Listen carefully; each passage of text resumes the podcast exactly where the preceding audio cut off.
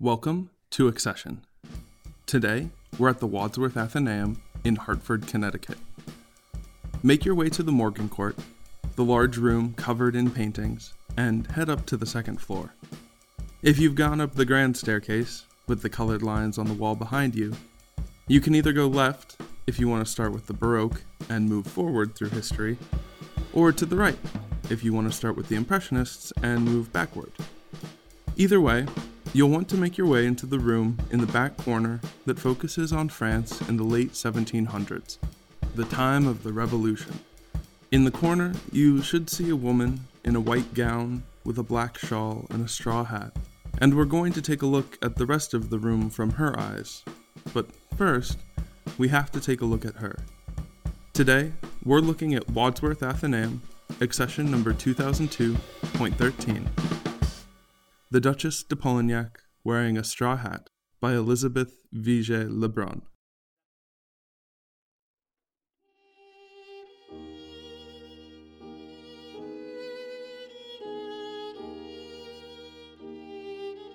Amongst all the sitters in art history, the people who sit to have their portrait painted, only a few possess this remarkable skill. To cast the most beautifully perplexing smile that, with a simple curve of the lips, writes novels of emotional expression. But of course, it's not just the sitter who's responsible. The sitter casts the smile, the painter captures it.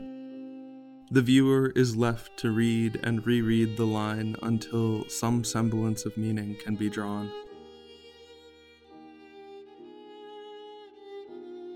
You may know of a famous smile or two, who fill entire libraries with their mysteries. But we are looking at a slightly less famous, but infinitely more bewildering smile today. One that, if we are going to begin to understand it, will require us first to better understand its audience, its sitter, but most of all, its painter.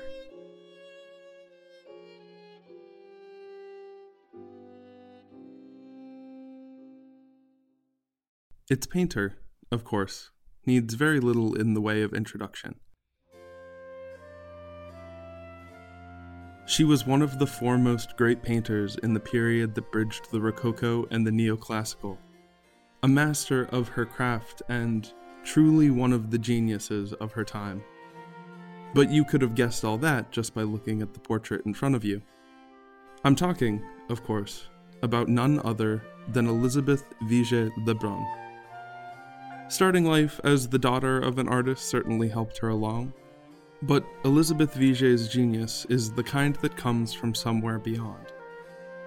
While her life was plagued by abusive men, a stepfather and husband who would squeeze her for every penny her portraits made, she overcame all of this. She worked her way into the academy that her father belonged to, worked her way into painting for the aristocrats and upper crust of Paris, and worked her way to the top of the group of artists who would define this era of French painting. Now, it's certainly true, undeniable, that one of Elizabeth Vigée Lebrun's greatest strengths was her ability to flatter, to charm.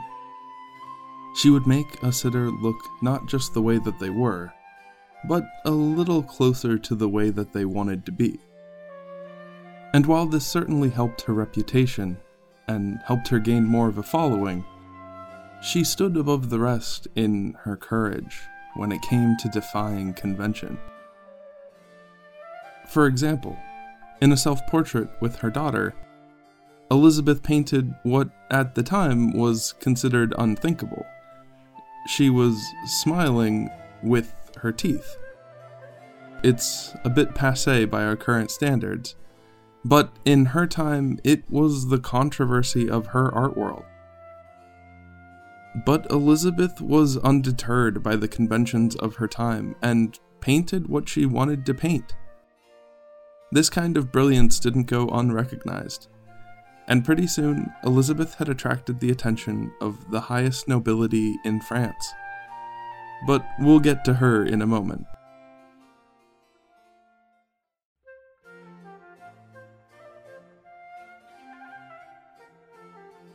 Next, we need to understand the sitter, who probably needs some introduction unless you have an intimate familiarity with the French court of the 1780s.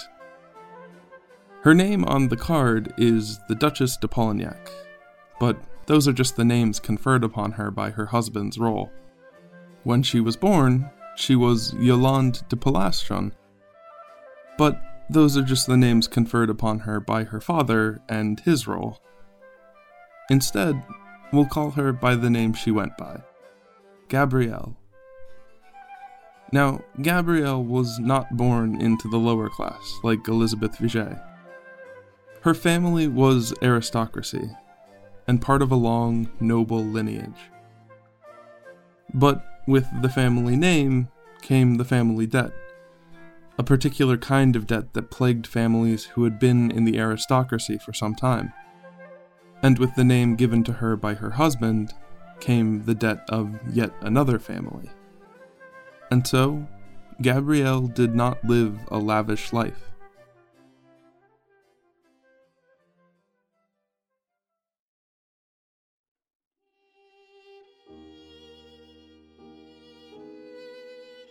And at this point, I have to tell you something. Something that will unfortunately put me on a list of other male historians who have said exactly the same thing about Gabrielle. But if you can, don't take it from my voice. Take it from the brushstrokes in front of you. Take it from the way the hand delicately holds the flower Take it from the softness of the cheeks that blend back into the neck. Take it from the hair that twists and turns like a dark cloud behind the face. Take it from her eyes and her smile. Take it from Elizabeth Vigée Lebrun. Gabrielle was beautiful. In fact, she was one of the most beautiful women in all of Paris. And at the age of 26, her sister in law invited her to the Palace of Versailles, where she would meet the audience of this painting.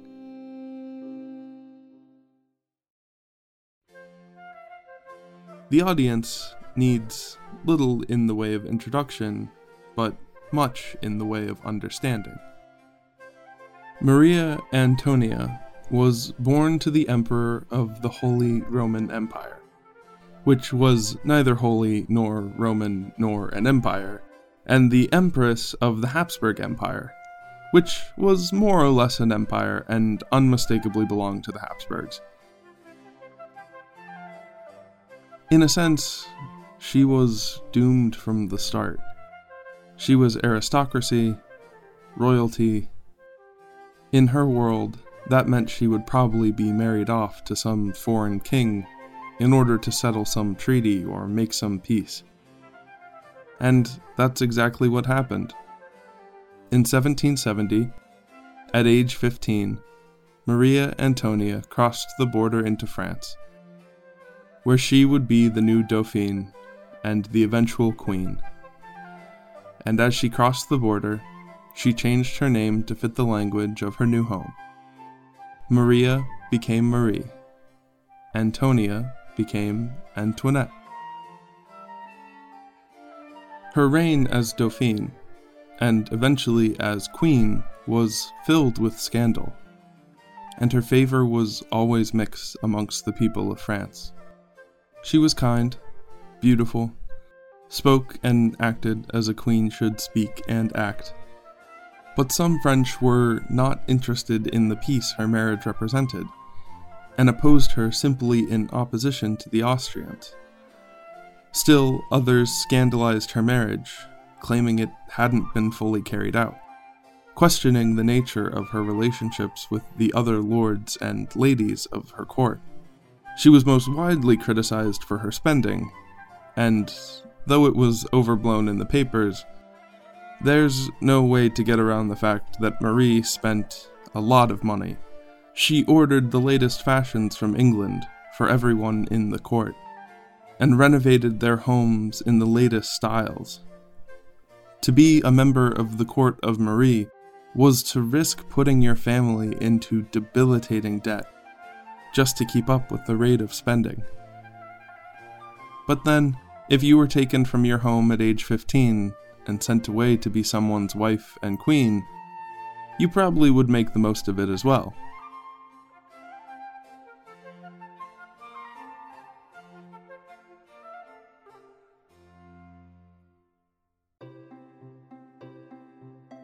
Now, these three lives are going to coalesce.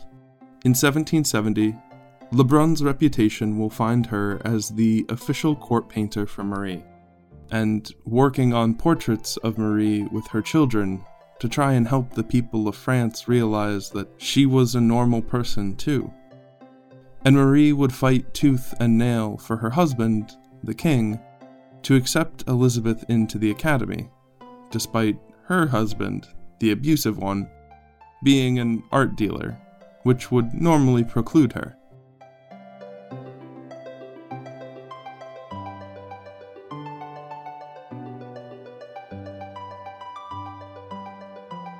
And then in walked Gabrielle.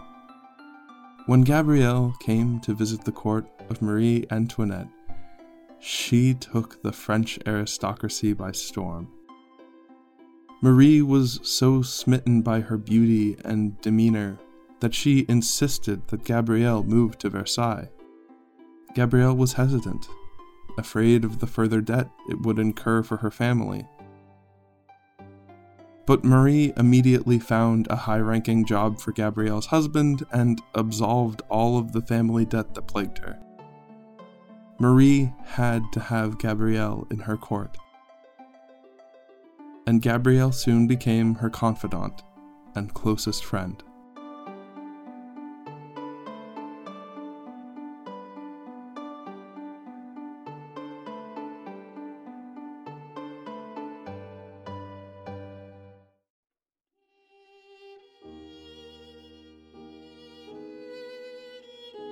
The three have come together the audience, the sitter, and the painter.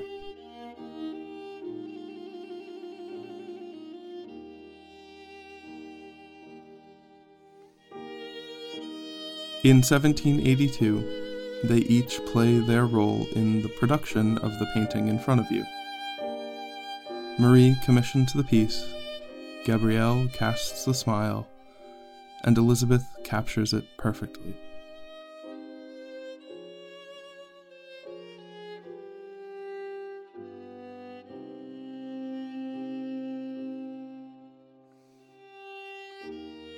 On the surface, it's just that a declaration of Gabrielle's beauty.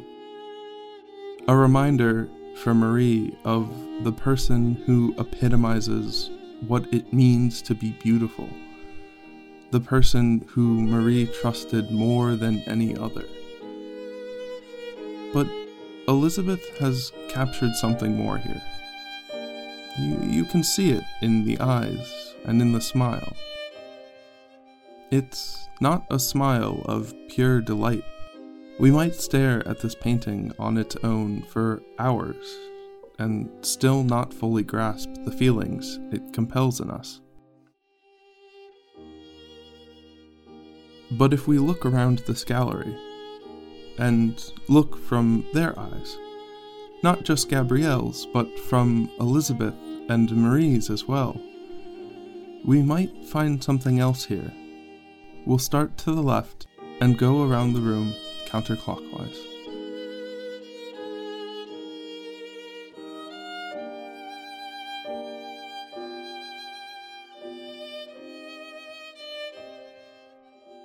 First, Louis XVI being taken away from his family.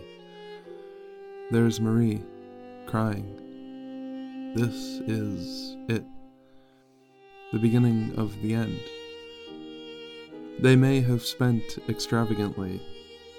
They may not have been the best leaders, but the way Brown tells the story, we're meant to weep, to see a family torn apart at the seams.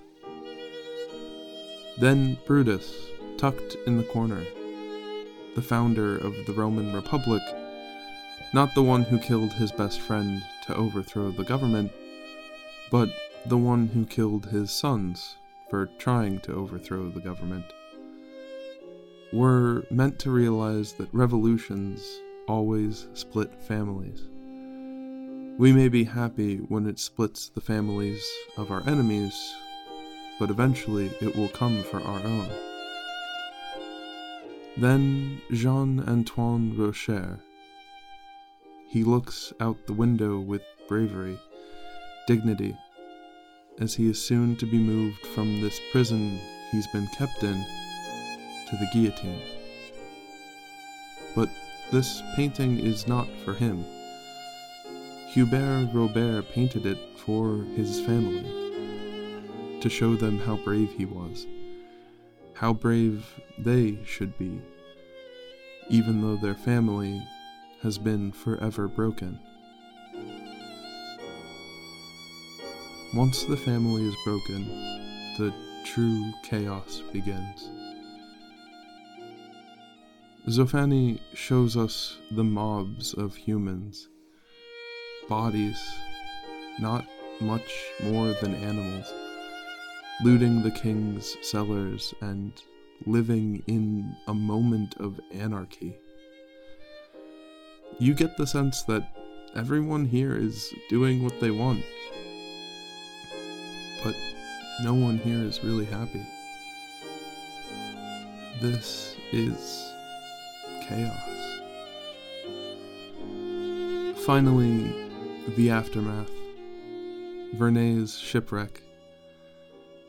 Human structure and social organization has cracked and sinks below to the depths of the ocean, swallowed up by the briny deep. The only thing left is family. The few people, the few bits of humanity you can trust that you have to help you survive.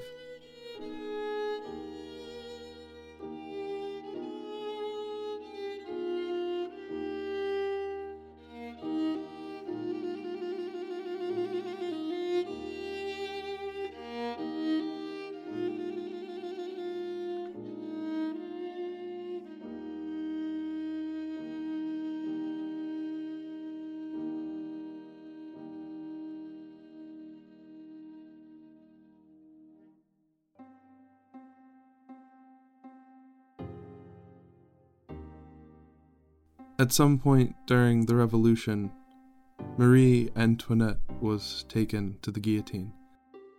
But you already knew that. Yolande Gabrielle de Polignac was in exile when she heard of the Queen's death and died of a broken heart. The only one who made it beyond the shipwreck was Elizabeth Vigée Lebrun, though much more to her own credit than to her family's. She lived a life in exile, toured Europe, spent some time in Russia, and eventually made her way back to France, though never staying home for too long. She lived out her days until 1842, always working, always surviving. Once we've made our way around these three walls, we end up back in the time we began in. Before the revolution, before the family broke, before society broke, before family was all we had left. Back to a time when a family, one family, was at the center of the society. We can see their china, their salt shakers, their statuettes and busts, the small tokens of their wealth that adorned the halls of the larger tokens of their wealth.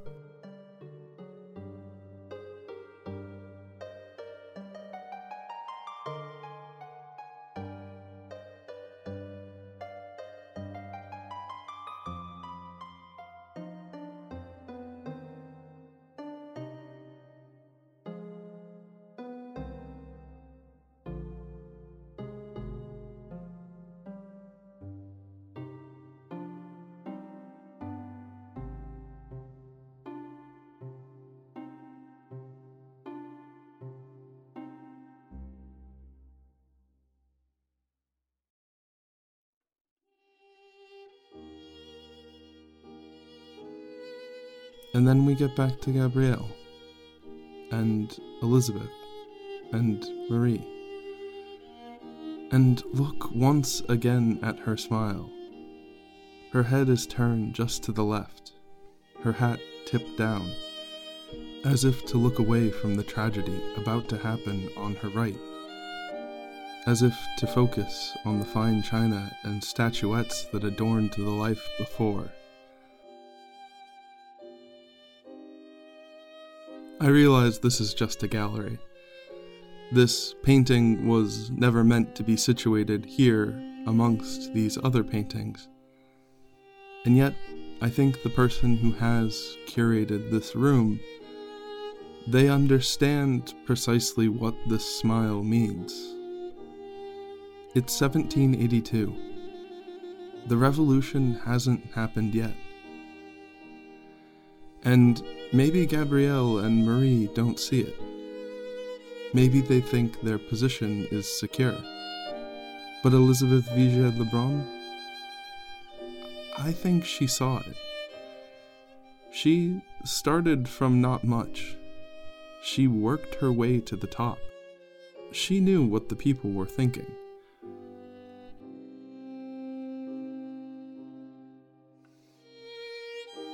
And if you look at those eyes, that smile, there's a half held whimper there. The kind of mourning that gets caught in your throat before there's really anything to mourn, but when you sense its lingering presence,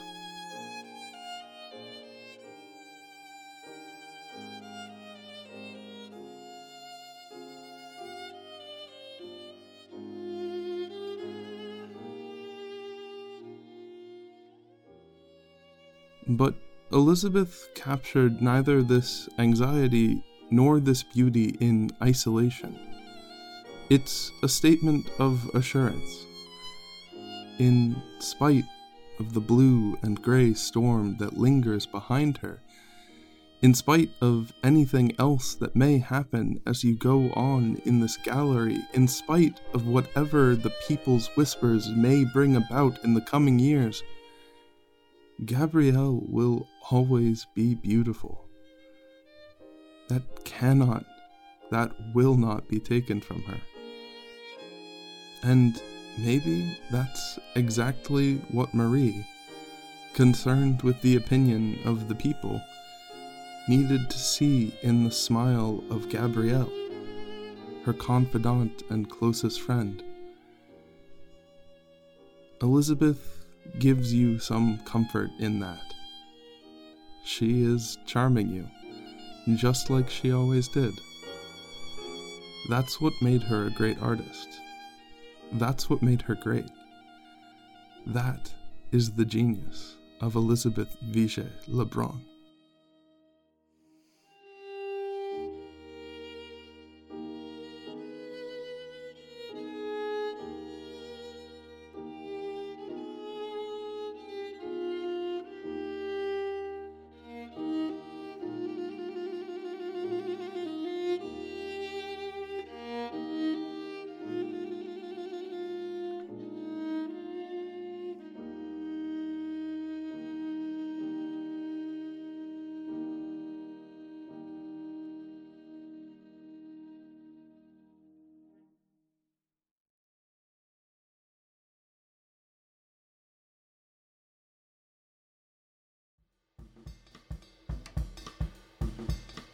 Thank you for listening to this week's episode of Accession, and happy Bastille Day if you're celebrating that. My special thanks this week goes out to Professor DiCenzo, my musicology and music history professor, who did much of the legwork in transforming my process for looking at works of art and music from a social and identity narrative perspective. He pushed me to be a much better and more critical writer and thinker about the arts. The many classes I took with him shaped my thinking tremendously, and this show would probably just be the white guy you've heard of of the week podcast without his part in my education. And speaking of music, all of the music in this piece was period and composed by women, and one of the pieces featured was, as far as I can tell, a never before recorded piece by Marie Antoinette's court harpist. I'll be writing up a little bit more about the music of the show in a special behind the scenes post for the Medicis over on Patreon later this week. To become a Medici, head over to patreon.com slash accessionfm. You can also support the show by writing us a review on iTunes and telling your friends. I appreciate it an awful lot. V. Silverman makes the show art and a really good podcast called Fuzzy Logic. You can hire them to make art for you at vcsilverman.com. The theme music you are hearing now is performed by Mike Harmon, with recording, editing, and producing from Casey Dawson. You can hire him to make music for you over at caseydawson.com and the script is lovingly turned into a transcript by Amanda Borgland. This show is written, recorded, edited, and produced by me, T.H. Ponders. You can follow me most places at TH Ponders, and you can follow the show most places at Accession FM. And as always, you can find notes to the show, links to the art, and maybe a few other goodies on our website at accession.fm.